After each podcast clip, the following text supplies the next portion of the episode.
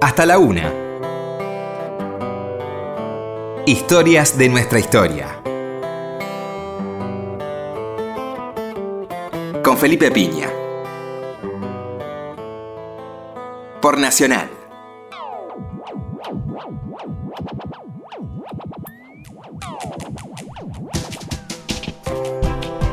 Hola, muy buenas noches, ¿cómo le va? Acá estamos nuevamente en Historia de Nuestra Historia. ¿Qué tal, Roberto? Hola, Felipe, buenas noches. ¿Qué tal, cómo andás? Bien, bien.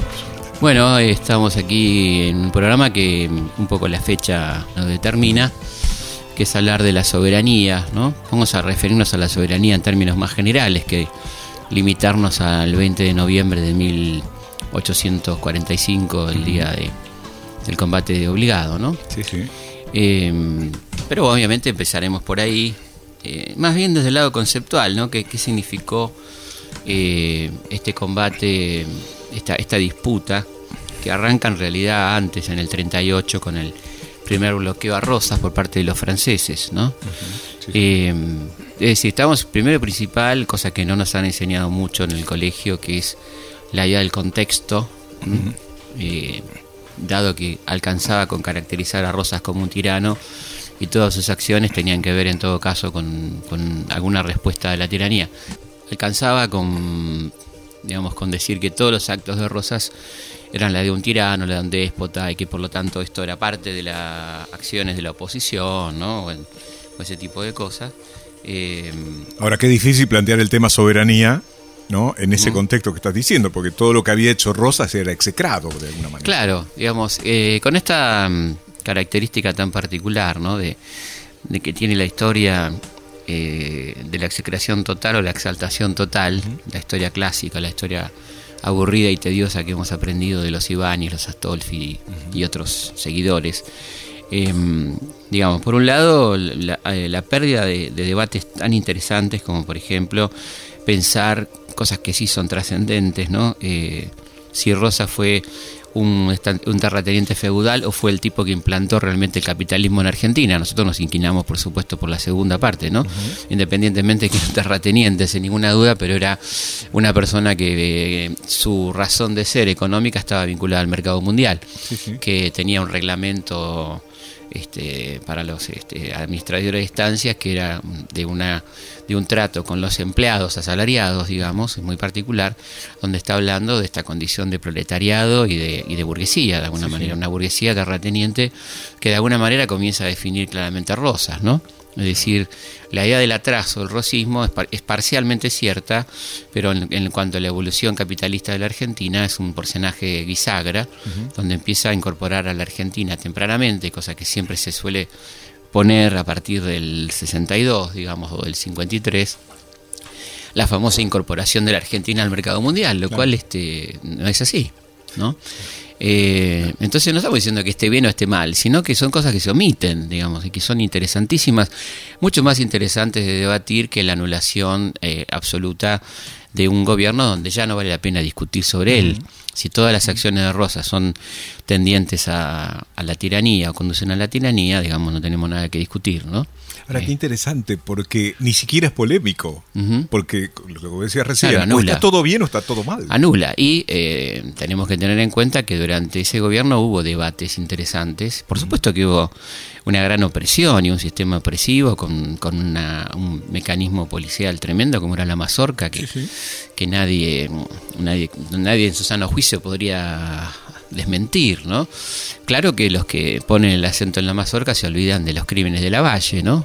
Anteriormente, digo, y no estamos empatando, sino que estamos diciendo, por favor, tratemos de hacer una historia donde no nos olvidemos ciertas cosas que son como muy importantes, ¿no? Es decir, Lavalle en, en los pocos meses que fue gobernador, un gobernador elegido, no como en el caso de Rosa, sino el gobernador elegido a dedo, uh-huh. donde se votó con la galera, la famosa elección de las galeras, ¿no? Sí, sí. Este, un tipo que en pocos meses mata a cinco mil personas, ¿no? Este, bueno, quiero decir, no, no estábamos, que, que no es que viene el demonio al, al reino de los ángeles tampoco, ¿no es cierto? Claro, claro. Eh, pero bueno, eh, me parece que, que de lo que se trata es de orientar las discusiones eh, a lugares más interesantes, que lo que ya más o menos es obvio, se sabe, y que nadie, por lo menos desde este programa, tenemos la intención de ocultar, que es el autoritarismo rosista del que hemos hablado, del que hablamos en nuestros libros. O sea, no, no, no tenemos por qué andar rindiendo examen en este sentido, pero nos parecen que hay cosas más interesantes que esta, que está bien discutirla o no, porque no, en este caso no presentamos discusión al respecto. Acordamos que fue un régimen autoritario y persecutor, y persecutor del, de la oposición, ¿no es cierto?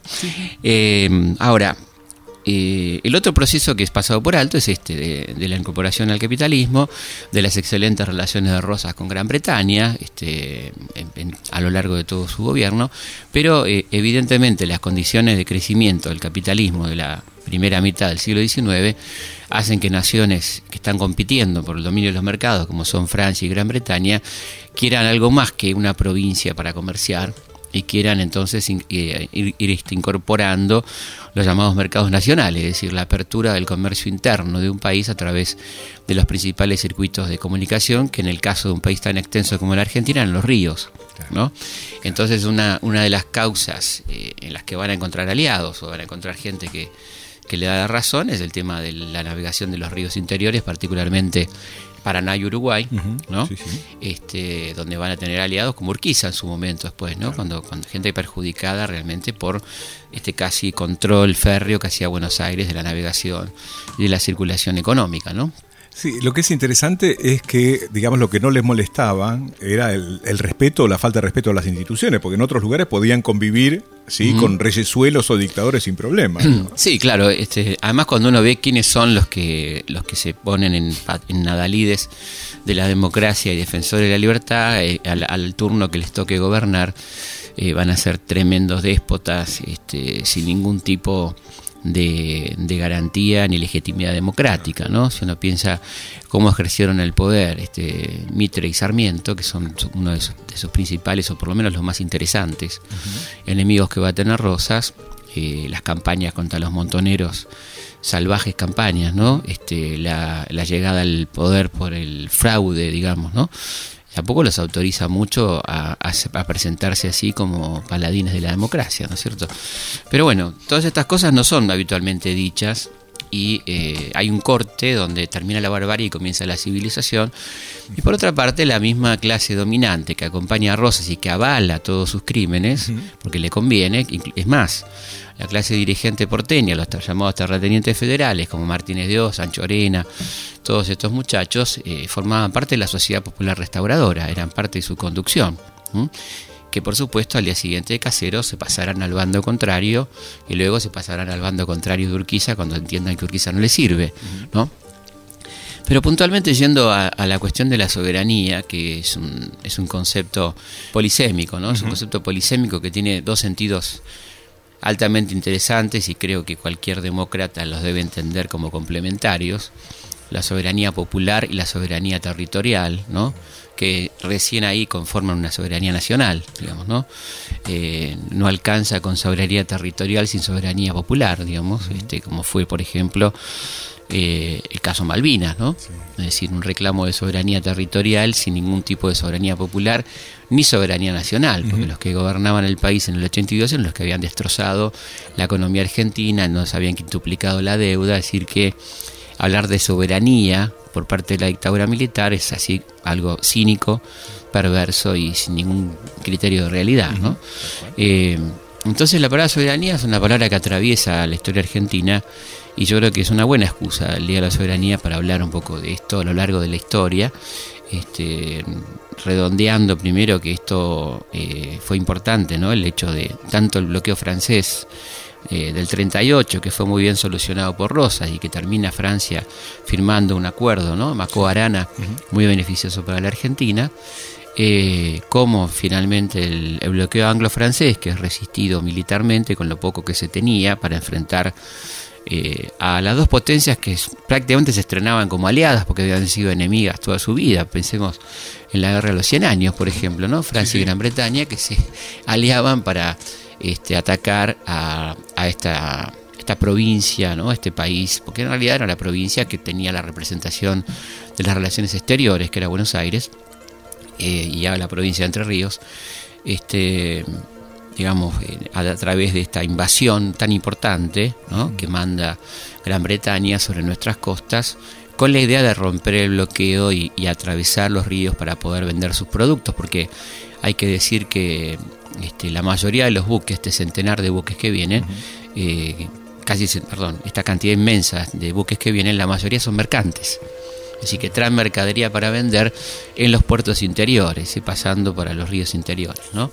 Sí. Se van a encontrar con una triste sorpresa, ¿no? Vencida la heroica resistencia que opone Mansilla, que opone la gente con este ingenio popular de las cadenas, ¿no? La, la resistencia que se le puede oponer a semejante envergadura militar. Sí. Cuando atraviesan esas barreras y llegan a los puertos interiores, este, Corrientes, Rosario, se dan cuenta que el mercado local es muy pobre, ¿no? Que no se ha conformado un mercado local capaz de absorber semejante provisión de mercaderías, digamos, sí, sí. Este, y que entonces eh, hay que empezar a replantear otra cosa, otra estrategia, que es armar sí un mercado nacional, ¿no? Claro. Para lo cual Rosas parece sí un obstáculo, uh-huh. a pesar de ser un importante aliado en ese momento, ¿no? Ese estilo de bloqueo, ese estilo de, digamos, de, de, de ataque a, a, a distintos países, no era solo con la Argentina, no era solo en esta zona, digamos que era una práctica más o menos habitual, Felipe. Totalmente, con China, ¿no? La guerra del opio, es decir, donde, eh, fíjate vos cómo se enseña la historia eh, occidental tan horriblemente mal... Man, tan mal de mal, tan mala leche, podemos decir, ¿no? Eh, los introductores del opio masivamente en China son los ingleses, ¿no? Sí. Este, y en mercados como Japón y otros lugares. Eh, y justamente las leyes restrictivas de la entrada del opio hacen que se produzca un bloqueo, ¿no? Claro. Una guerra con muertos, etcétera. Uh-huh. Eh, y que lo que contraría, por supuesto, la teoría imperante del evolucionismo, el darwinismo social, de que Inglaterra donde iba iba a sembrar fábricas, progreso y todo esto, que nos habla de, la, de los caminos engañosos de seguir una, una máxima sin comprobar fácticamente de qué estamos hablando, ¿no? Como, como señala el querido Smith, Adam Smith, el viejo Smith, el, el maestro de Marx, sí, cuando claro. dice que a la India los ingleses fueron en el siglo diecisiete a destrozar la poca industria que habría, ¿no? Que, que ahí en Bengala rompen treinta mil telares, ¿Eh? para plantar opio justamente y para eh, transformar esa zona en una zona de cultivos, uh-huh. en un lugar donde había una industria incipiente importante textil que competía con las telas inglesas. Uh-huh. O sea que no fueron a llevar la civilización a Bengala, uno de los países que sigue siendo los más pobres del mundo, sí. como muchas de las colonias británicas, uh-huh. los, los, porque siempre se dice el éxito de la colonización inglesa. Bueno, éxito, ¿qué quiere decir? Canadá, Australia y Estados Unidos, ¿no? Sí, sí. ¿Cuánto más? El resto son colonias miserables que quedaron en la ruina por ahí por explotación inglesa, ¿no? Eh, así que estos axiomas de donde fueron los ingleses creció el progreso, donde fueron los españoles y portugueses creció la miseria. Uh-huh. Tenemos una, una abrumadora mayoría de países, ex colonias británicas, que, que están aún hoy en la miseria, ¿no? Algunas del Caribe. Algunas del Caribe, de Asia, de África, uh-huh. etcétera, ¿no? Eh, Otra cosa muy interesante en torno a Obligado, para no entrar en los detalles que pueden encontrar en muy buenos libros sobre Obligado y el heroísmo de nuestros gauchos, ¿no? Y la posible participación del gaucho Rivero, aquel querido personaje de Malvinas, sí, sí. No, no comprobado documentalmente, pero se supone que sí, que pudo haber estado y que incluso encontró su muerte en, en la defensa de Obligado, el famoso gaucho Rivero, que fue el que se rebeló contra los ingleses en Malvinas, sí, ¿no? Sí. En mil ochocientos treinta y tres. El entrerriano. Eh, el entrerriano Rivero, un, fanta- un personaje genial que cuando las fuerzas eh, de la dictadura argentina toman Malvinas, eh, el primer nombre que le ponen es este Rivero, ¿no? Puerto Rivero, a, a, a el ex Puerto Stanley, pero luego se dan cuenta que en realidad ese tipo era un insurgente, ¿no? Por lo tanto aparece el nombre de Puerto Argentino. Un incorrecto, Rivero. Un incorrecto completo, ¿no? Eh, una, una cosa muy interesante, me parece a mí, es el grado de conciencia que había adquirido la burguesía argentina eh, durante el rosismo, uh-huh. de su rol de eh, dueña absoluta del Estado, ¿no? El Estado nacional o el Estado provincial con proyección nacional, por el cual estaban totalmente dispuestos a aceptar que Inglaterra maneje el comercio. Este, es más, era su, su gran aspiración que esto ocurra, pero no estaban dispuestas que Inglaterra ponga un pie en territorio argentino que le dé derecho a ocupar el territorio y por lo tanto eh, manejar el Estado, ¿no? Es decir, el Estado era el lugar que permitía y garantizaba la acumulación de capital a esta burguesía terrateniente porteña, sí, y no iban a negociar de ninguna manera la entrega de ese, ese elemento central. Eh, esta, nuestra burguesía es tremendamente estatista en ese sentido, ¿no? Es decir, eh, no en el sentido clásico del término, sino el Estado no se negocia, el Estado es nuestro, uh-huh, y no lo entregamos bajo ningún punto de vista. El Estado nos permite mantener la tasa de ganancia, manejar el ejército, administrar los impuestos, mantener los niveles de sometimiento necesarios, ¿no? Eh, no vamos a negociar esto y convertirnos en colonia, lo cual no nos daría ningún tipo de beneficio directo, ¿no? Sin dejar de ser capitalista. Por supuesto, por supuesto. Mitre, cuando Mitre habla de llevar las banderas de los apóstoles, uh-huh, de Manchester, totalmente, las está llevando con los, con los cañones, uh-huh, y con los barcos propios. Claro, y el negocio para ambos, ya estando después de Disraeli, ¿no?, que fue el gran este, reelaborador de la política colonial británica, cuando dice que conviene más el imperialismo que el imperio, es decir, eh, manejar los países a través del comercio y de la economía y no con el gasto que implica una colonia, el ejército, los, el funcionariado, los conflictos con los nativos, ¿no? Eh, la sustitución de eso por los regímenes semicoloniales, de los cuales Argentina es un ejemplo extraordinario, conviene a ambos, ¿no? A la burguesía local, que tiene todas sus prerrogativas de manejo de sus negocios, este, generalmente espurios, a través del Estado, y al, y al imperio dominante, que este, maneja la semicolonia sin costos extra, ¿no?, sino más bien con beneficios abundantes, ¿no? Eh, y le hace pagar el desarrollo a la semicolonia de lo que ella necesita para su comercio, ¿no? Porque esta idea del benéfico capital británico en Argentina es una falsedad extraordinaria, porque lo, en lo que van a invertir, volvemos acá a la idea de soberanía, ¿no? Eh, ¿en qué va a invertir Gran Bretaña? En todos aquellos rubros que le sirvan a su negocio, que es la agroexportación y la colocación de sus productos. Es decir, claro, van a invertir en frigoríficos, van a invertir en bancos, que van a ser agentes financieros para que la Argentina se endeude y compre, uh-huh, y en ferrocarriles, para sacar e introducir productos, ¿no es cierto? Este, que no, en ningún momento están pensando en el desarrollo nacional como algún este, trasnochado y interesado quiere hacernos creer, ¿no? El benéfico aporte del capital británico a la Argentina no es tal de ninguna manera, ¿no es cierto? Claro, qué interesante, porque aquella polémica que planteabas hace unos programas de proteccionismo libre cambio, uh-huh, o sea, eso no significaba no involucrarse en el mundo capitalista. Bueno, aquellos que, adqui- que ascriben a la idea de, de la siesta rosista, donde nada se debatía, se pierden, por ejemplo, algunos, un par de debates altamente interesantes. El primero, el debate, podemos decir, constitucional o preconstitucional entre Facundo y Rosas, ¿no? Facundo, aquel hombre estigmatizado, y a la vez decimos, dijimos acá muchas veces, seguramente admirado por Sarmiento, ¿no? No confesadamente, que es el que más nítidamente le dice a Rosas que hay que organizar constitucionalmente el país, ¿no? En sus famosas, el bárbaro, ¿eh?, que pide una constitución, una organización, ¿no es cierto? También López en su momento, ¿no? Uh-huh. Eh, los bárbaros que le piden a, a Rosas que haga una constitución, pero sobre todo Facundo. Por un lado, un debate sumamente interesante que se da epistolarmente, básicamente, en cartas, ¿no? Con la carta de Hacienda de Figueroa. La carta, ¿no?, de Hacienda de Figueroa, el, el último documento prácticamente de Facundo Quiroga. Eh, y el debate oficial, abierto, ¿no? Este, en, entre, Rosa, entre Rojas y Patrón y Ferré, ¿no? El representante porteño y el representante de la provincia de Corrientes, eh, en torno al liberalismo y proteccionismo, es decir, Corrientes es una de las pocas provincias, junto con Cuyo, con cierto desarrollo industrial, ¿no es cierto?, que defendía su incipiente actividad artesanal e industrial, uh-huh, y Buenos Aires, que no tenía prácticamente industria, salvo el matadero, digamos, este, que planteaba la apertura al libre cambio, ¿no?, el ingreso de productos importados. Ese debate se da en el marco del rosismo, justamente, ¿no? Entonces, este, aquellos que directamente anulan esta época como una época oscura, como pasa a veces con...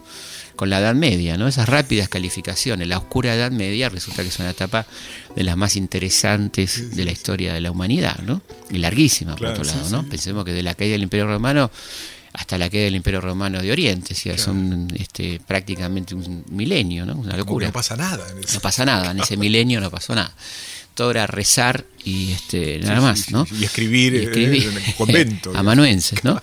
Eh, entonces... Quizá este, recomendamos a nuestros queridos oyentes, que son muy inteligentes, uh-huh, no caer en las trampas de, esas, de esos títulos eh, hacían pulosos y anuladores de pensamiento que son... Claro. Eh, todo fue dictadura durante la época de Rosas, todo fue rezo en la Edad Media, este, todo ese tipo de cosas. Todo fue silencio durante la dictadura, porque frases como esas son tremendamente peligrosas y no, no habla en beneficio del régimen, sino las cosas que se pudieron hacer en ese régimen, a pesar del régimen inclusive, ¿no? Es decir, este, decir hubo silencio durante la dictadura es faltarle respeto a los miles de luchadores que intentaron, a través de la prensa clandestina, a través de las pintadas, a través de su acción, decir algo, ¿no? En aquel momento, ¿no? Gremialismo, teatro abierto, gremialismo, bueno, exactamente, ¿no? Bueno, entonces eh, cuidado con esas calificaciones de nuestra historia oficial y últimamente neoacadémica, ¿no? Eh, como le gusta llamarse a estos muchachos, ¿no? Sí, sí. Que andan por ahí. Eh, entonces la palabra soberanía para nosotros y el día veinte de noviembre tiene una significación mucho más amplia que remitirnos a un hecho puntual. Uh-huh. Este, como debe ser en general eh, una fecha tan importante, ¿no? Porque tenemos pocos días así tan englobadores, ¿no? O son conmemoraciones de personajes, ¿no? Uh-huh. Este, pero acá tenemos una... una una palabra que es muy abarcadora y que uno puede ver en, en el nacimiento de la patria, ¿no? Los debates sobre la soberanía popular, por ejemplo, están presentes en el Cabildo de Mayo. ¿Cómo puede decir Buenos Aires per se, ¿no? Uh-huh. Si no consulta las demás provincias? Ahí tenés la voz de Paso, por ejemplo, ¿no? La, no era Martínez el que hablaba, sino claro.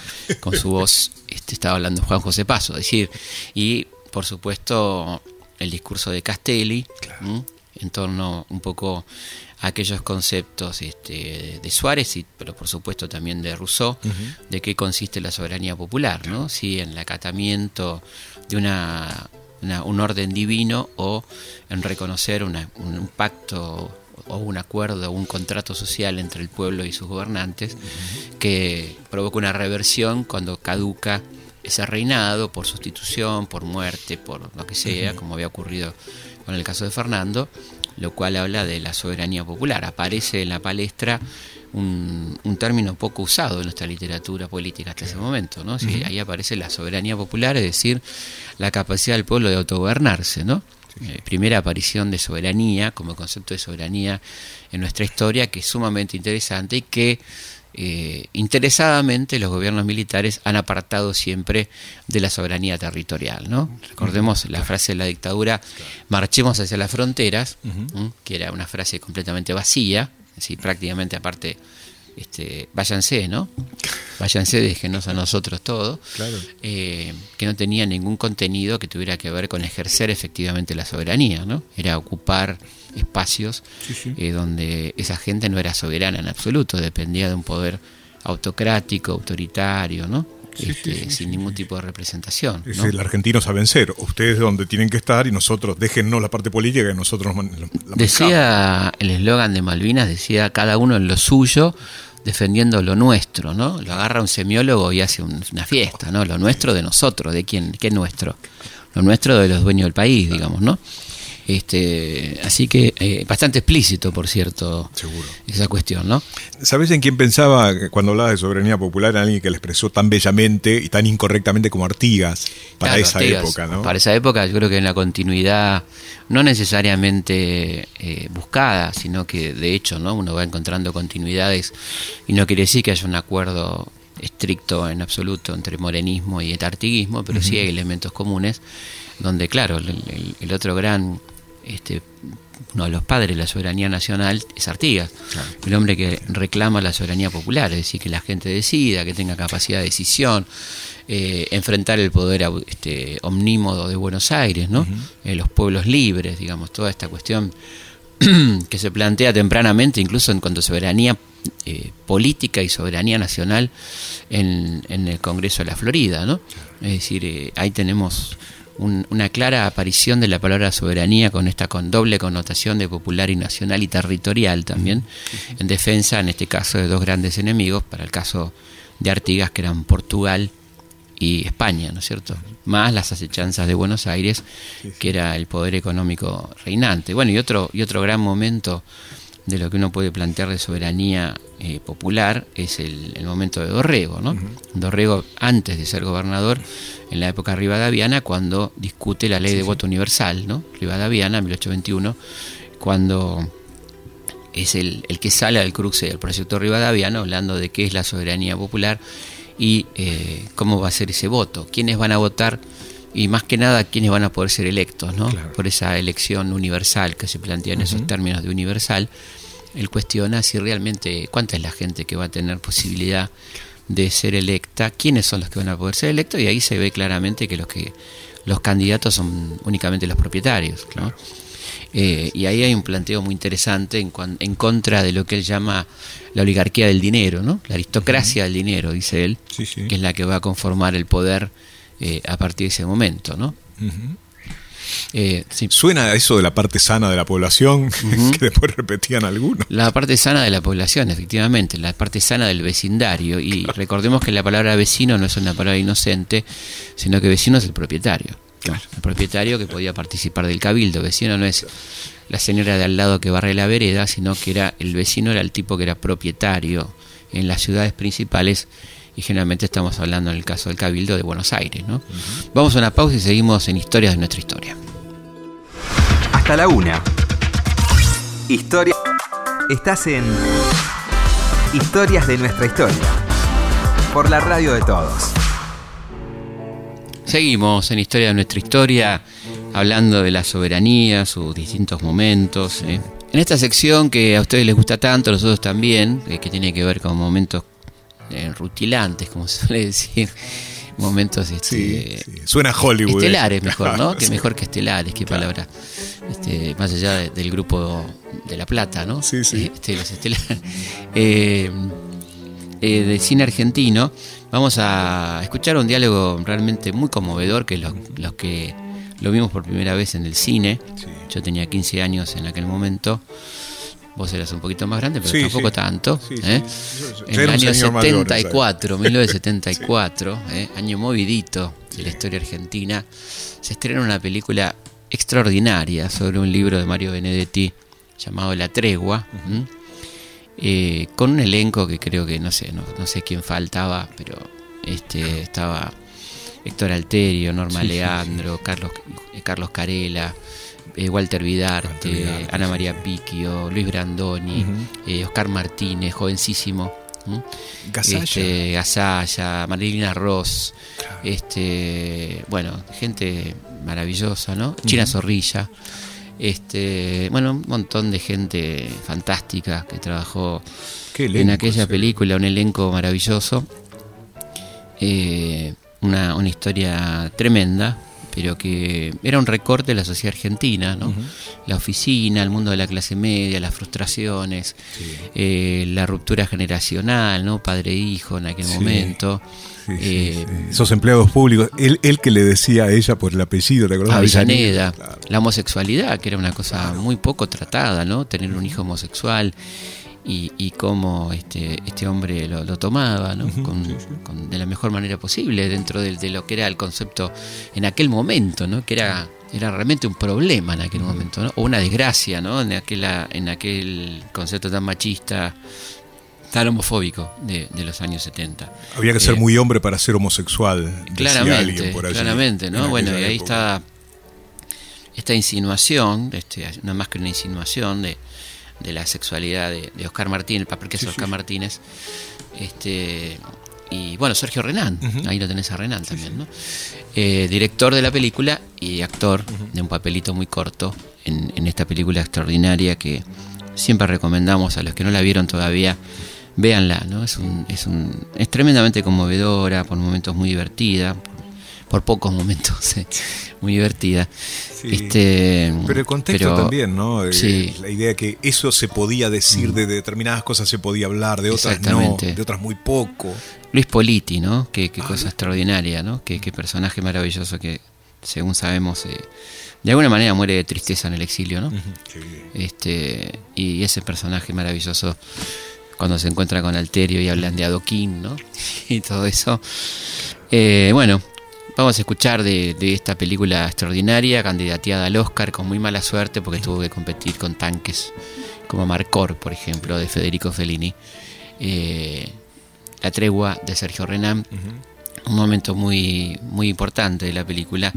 De alguna manera, la declaración ¿m? de Alterio a Ana María Picchio en un bar de Buenos Aires. ¿Avellaneda?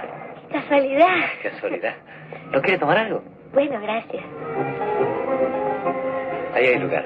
Mire, tengo poco tiempo, voy al cine con una amiga. ¿Ya no hay novio? No, ya no. Buenas tardes. ¿Qué van a tomar? Un té, por favor. Café. Bien, señor. No es casualidad, ¿no? Este encuentro, digo. No es casualidad. Hace una semana que vengo todas las tardes aquí.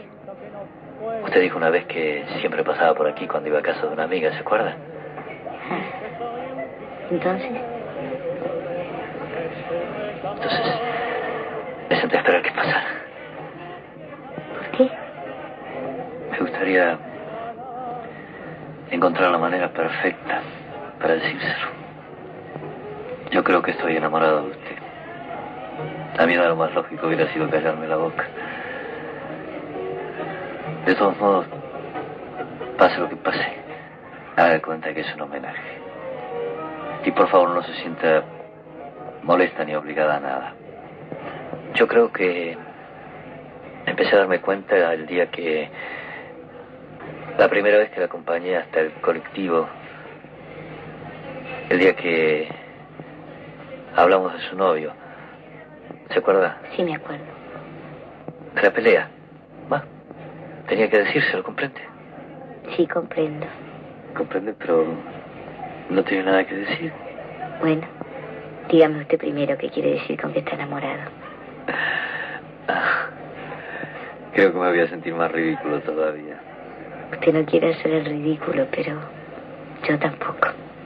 Estar enamorado puede querer decir muchas cosas para los hombres. Bueno, ponga lo mejor de esas cosas. Me hace sentir muy mal decírselo, pero usted podría ser mi hija. Y los dos lo sabemos. Y ahí está el problema. ¿Qué puedo ofrecerle yo? No viajo. Dentro de diez años voy a cumplir sesenta. Lo que le propongo entonces es eh, un acuerdo. Un convenio, si quiere, entre, entre lo que yo siento. Entre mi amor y su libertad.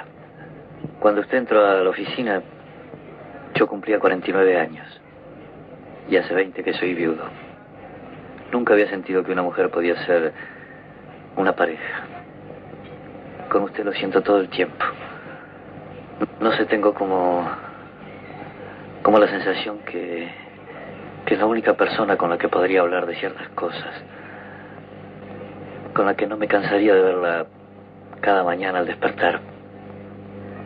Y la conozco. La conozco.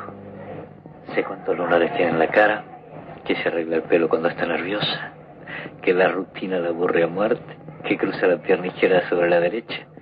Bueno, yo creo que eso es estar enamorado, ¿no? Resume a tantas cosas en la vida, a no ser importante para nadie, a no entender demasiado a mis hijos, a no viajar, a, que yo, a no escribir un libro.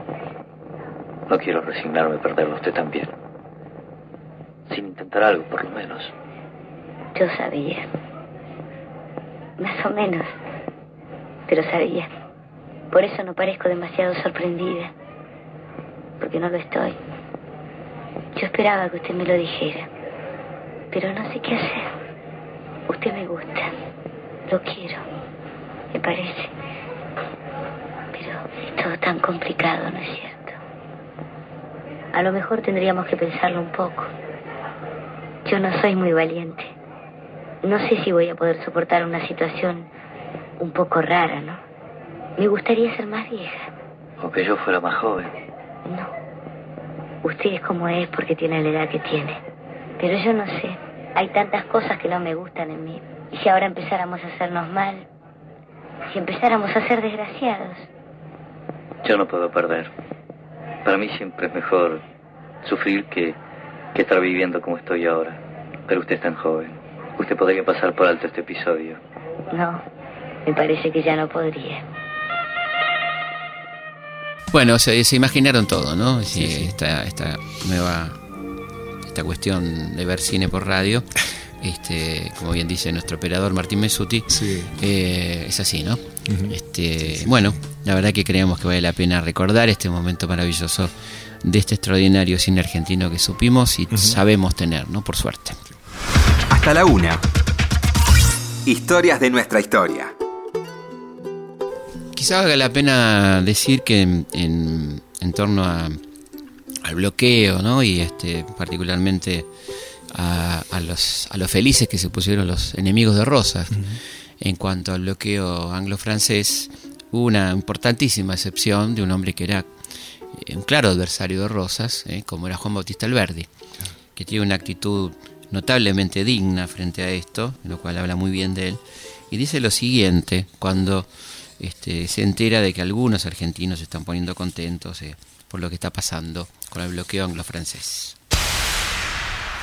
En el suelo extranjero en que resido, beso con amor los colores argentinos y me siento vano al verlos más ufanos y dignos que nunca. Guarden sus lágrimas los generosos llorones de nuestras desgracias. Aunque opuesto a Rosas como hombre de partido, he dicho que escribo con colores argentinos. No me ciega tanto el amor de partido para no conocer lo que es Rosas bajo ciertos aspectos. Sé, por ejemplo, que Simón Bolívar no ocupó tanto el mundo con su nombre como el actual gobernador de Buenos Aires. Sé que el nombre de Washington es adorado en el mundo, pero no más conocido que el de Rosas. Sería necesario no ser argentino para desconocer la verdad de estos hechos y no envanecerse de ellos. Bueno, esto decía un, uno de los eh, adversarios de Rosas, pero con un criterio nacional, ¿no? Sí, sí. Es decir, no, no, no se mareaba. Este, y no perdía de vista que lo que no se puede hacer es estar contra el país, ¿no? Se puede estar contra, contra un gobierno, pero no contra el país, uh-huh. cosa que nos remite a ciertos otros momentos claro. de la historia argentina, ¿no? Una claro. cosa es oponerse a un gobierno tras desearle el mal al país, ¿eh? Que sí. le vaya mal al país. Sí, sí. ¿Mm? Alentando enemigos extranjeros, ¿no? Claro, que es muy diferente, ¿no? Una, todo el mundo puede estar en contra de un gobierno y puede... Este, desear que el gobierno este, en todo caso fracase, pero no que fracase el país, porque ahí este, sabemos quiénes son los que más sufren, ¿no? Vos sabés que los romanos tenían dos palabras para hablar de enemigo. Una era inimicus, uh-huh. pero ese podía ser el enemigo interno. Claro. El enemigo externo era hostes. Hostes, claro. De, de donde viene hostil. Uh-huh. O sea, lo que vos decís es que con Alberdi es que Alberdi podía ser enemigo de Rosas, uh-huh. pero no, no era un enemigo extranjero, no era hostil, digamos. Exactamente, ¿no? Es muy, muy claro lo que dice el gran Alberdi, un hombre que va a terminar teniendo la amistad con Rosas finalmente sí. y proponiéndole sí, sí. escribir su biografía. Claro, ¿Mm? Qué barro. Eh, una cosa muy increíble de la historia que por supuesto no nos cuentan mucho. Esto no, esto no, no se dice mucho, ¿no? Por ahí. No, no, no, eh, no. Y bueno, por supuesto es muy conocida también la... la actitud de San Martín, ¿no? Frente a esto, sí. que ya había ocurrido con el bloqueo francés, uh-huh. cuando le dan el sable a San Martín, ¿no? Sí, cosa sí. que ratifica con el bloqueo anglo-francés, incluso ofreciéndose para venir a pelear, ¿no? Ya un sí. hombre muy grande, este, este, para venir a pelear a favor de la Argentina y apoyando eh, la firme decisión, como dice él, que tuvo Rosas en esta batalla de la soberanía, ¿no? Dos personajes muy importantes que no eran precisamente rosistas, claro, ni San Martín claro. ni Alberdi, ¿no? Digo porque la, la, la cosa esta de, de tanto blanco-negro que, del cual estamos tan podridos, ¿no? Uh-huh. Sí, este, sí, sí, sí. No, no, una cosa no implica la otra, este, debemos decir, a ver si somos claros, ¿no? Este, de, pero lo que es, es, ¿no? Lo sí, que sí, es, es. Sí, sí, sí, sí. Eh, volviendo a la, a la soberanía, hay algunos nombres porque se nos van acabando el programa, como siempre. Eh, lo cual quiere decir que la pasamos bien sí. y que no nos importa mucho concluir correctamente el programa, sino que a ustedes les sirva lo que decimos y, sí, y aportar sí. algo, ¿no? al, al pensamiento. Que también se quedan eh, con ganas más ellos, ¿no? Claro, claro. Nosotros también, o sea, la pasamos bien juntos. Es un horario donde o ya comieron, o están comiendo, sí, o, van, sí. o van a algún lado, ¿no? Es un sí, horario sí. raro. Uh-huh. Este, pero son, sabemos que siguen siendo fieles a, a escucharnos. Eh, yo creo que hay algunos nombres que nosotros no podemos pasar por alto, como son el de Manuel Belgrano, ¿no? Nuestro querido Manuel Belgrano, eh, con su decisión tan interesante de empoderar a un pueblo como el jujeño sí. para ejercer un acto de estricta soberanía, ¿no? Claro. Popular y, y territorial, es decir, la, el famoso éxodo jujeño, ¿no? Sí, sí. mil ochocientos doce eh, un hecho impresionante, del que ya hemos hablado acá, no, no, no vamos a repetir, pero digamos, este, ese es un hecho de soberanía, de dejarle al enemigo la tierra arrasada, de combatir con lo que se puede, ¿no? Sí, sí, sí. Hasta con la ausencia. ¿Mm? Eh, concepto de soberanía que se opone al concepto de soberanía que tenía aquel triunvirato, ¿no? Que le obliga a retroceder, a bajar hasta Córdoba, a abandonar todo el norte, ¿no? Y él, por el contrario, dice que no, que, que tiene el apoyo de Tucumán y que va a seguir resistiendo. Y desde ya, un campeón de la soberanía territorial y popular es Güemes. Claro. Quizá, quizá por eso, ¿no? La gendarmería tiene esta uh-huh. idea de Güemes como símbolo, sí, sí. El hombre de la frontera, pero no es el hombre de la frontera solamente, es un hombre que Este, realmente elabora una estrategia que es la que le va a permitir a San Martín cruzar los Andes. Es el hombre que se banca toda la defensa del norte. Es un hombre que tiene un enorme aval popular para hacer eso, ¿no? Claro.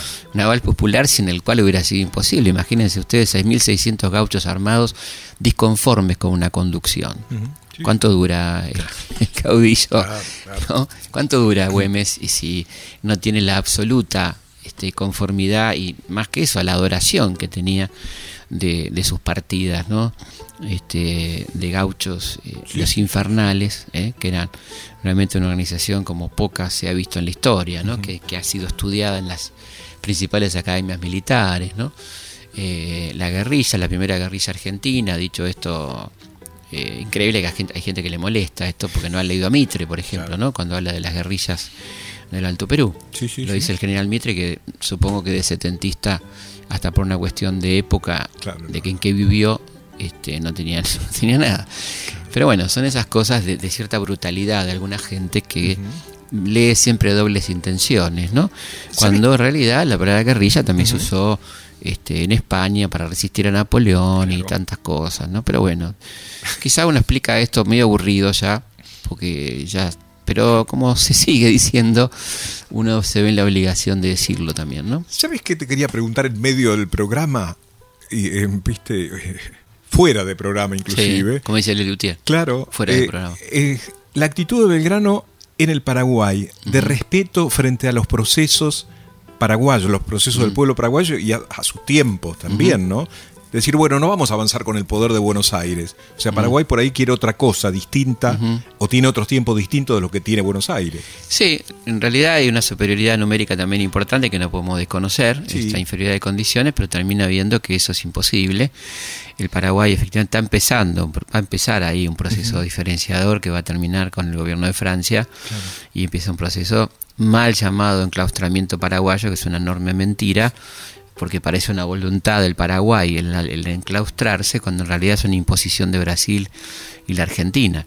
Y si uno ve el notable desarrollo que siempre se menciona de los vapores, el ferrocarril, claro. eh, hay una enorme presencia británica uh-huh. y el setenta y cinco por ciento de las importaciones paraguayas hasta la guerra son británicas.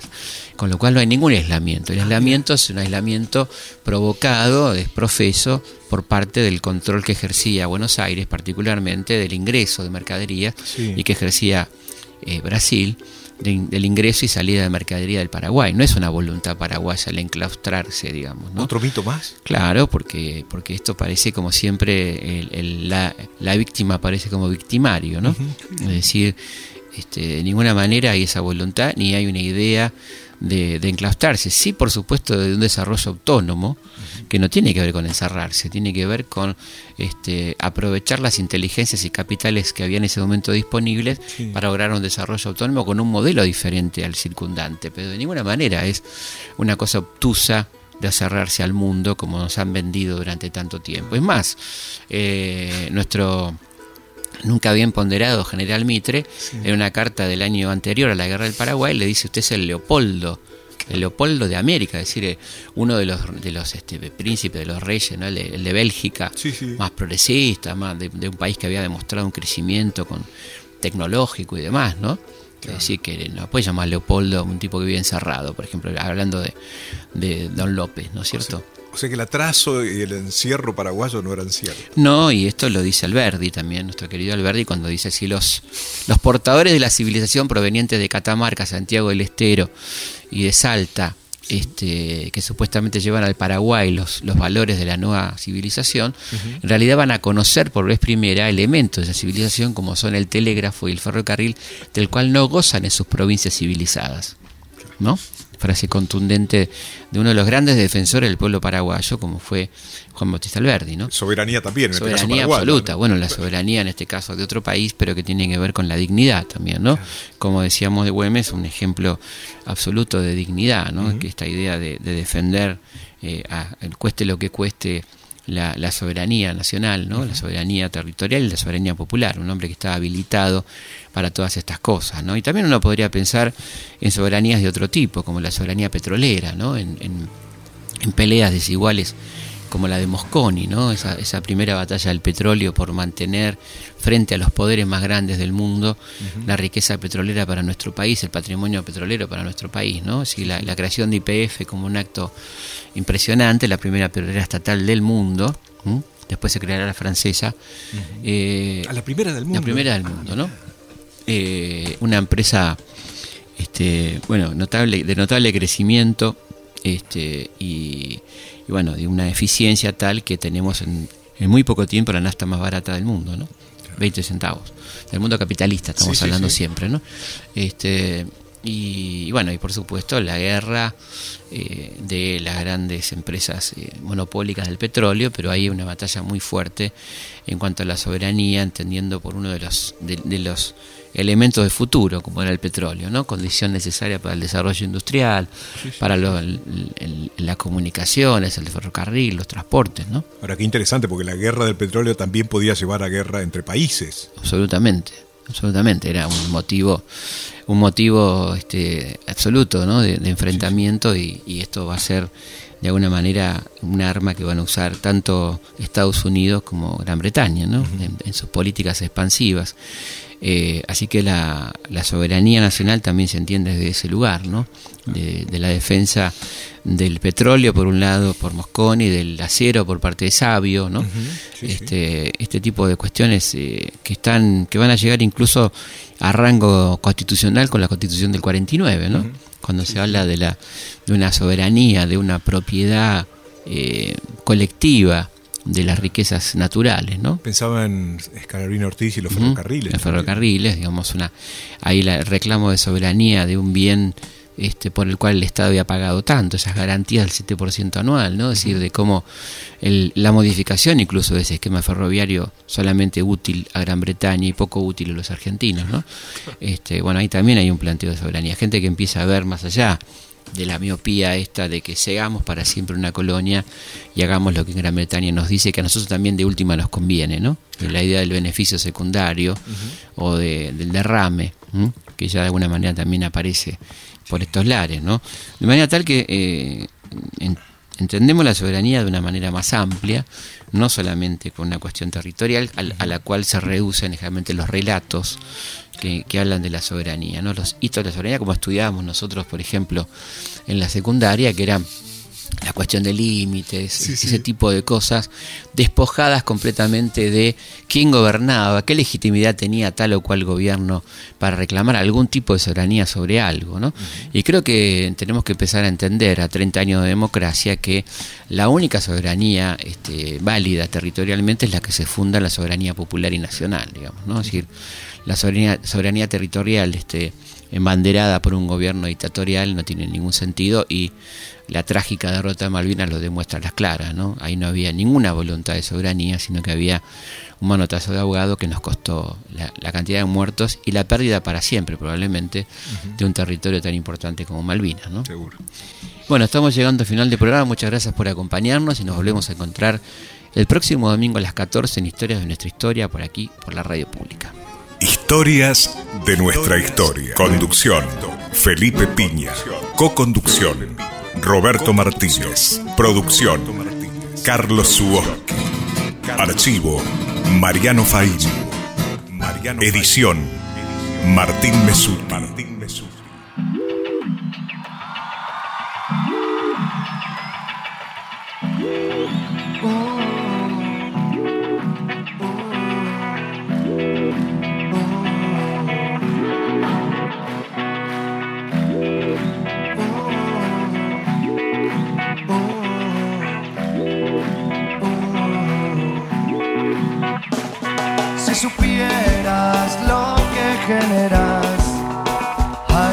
supieras cuántas vidas quemas.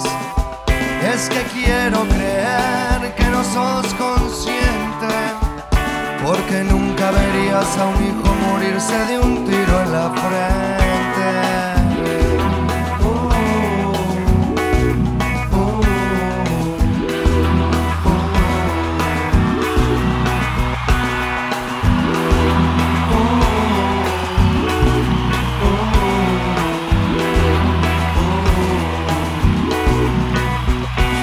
Se siente al no sentir dolor y pensar sos mi salvador. Es que quiero creer que no sos consciente. Vos podrás dominar los bolsillos pero no las mentes.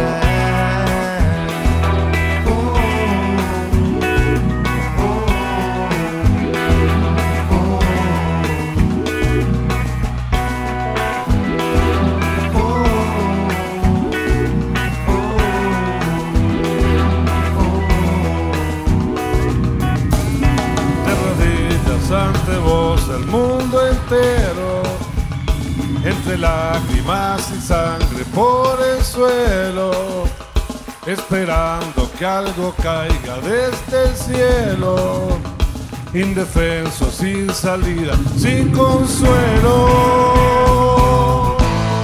Qué fácil es morir en una plaza.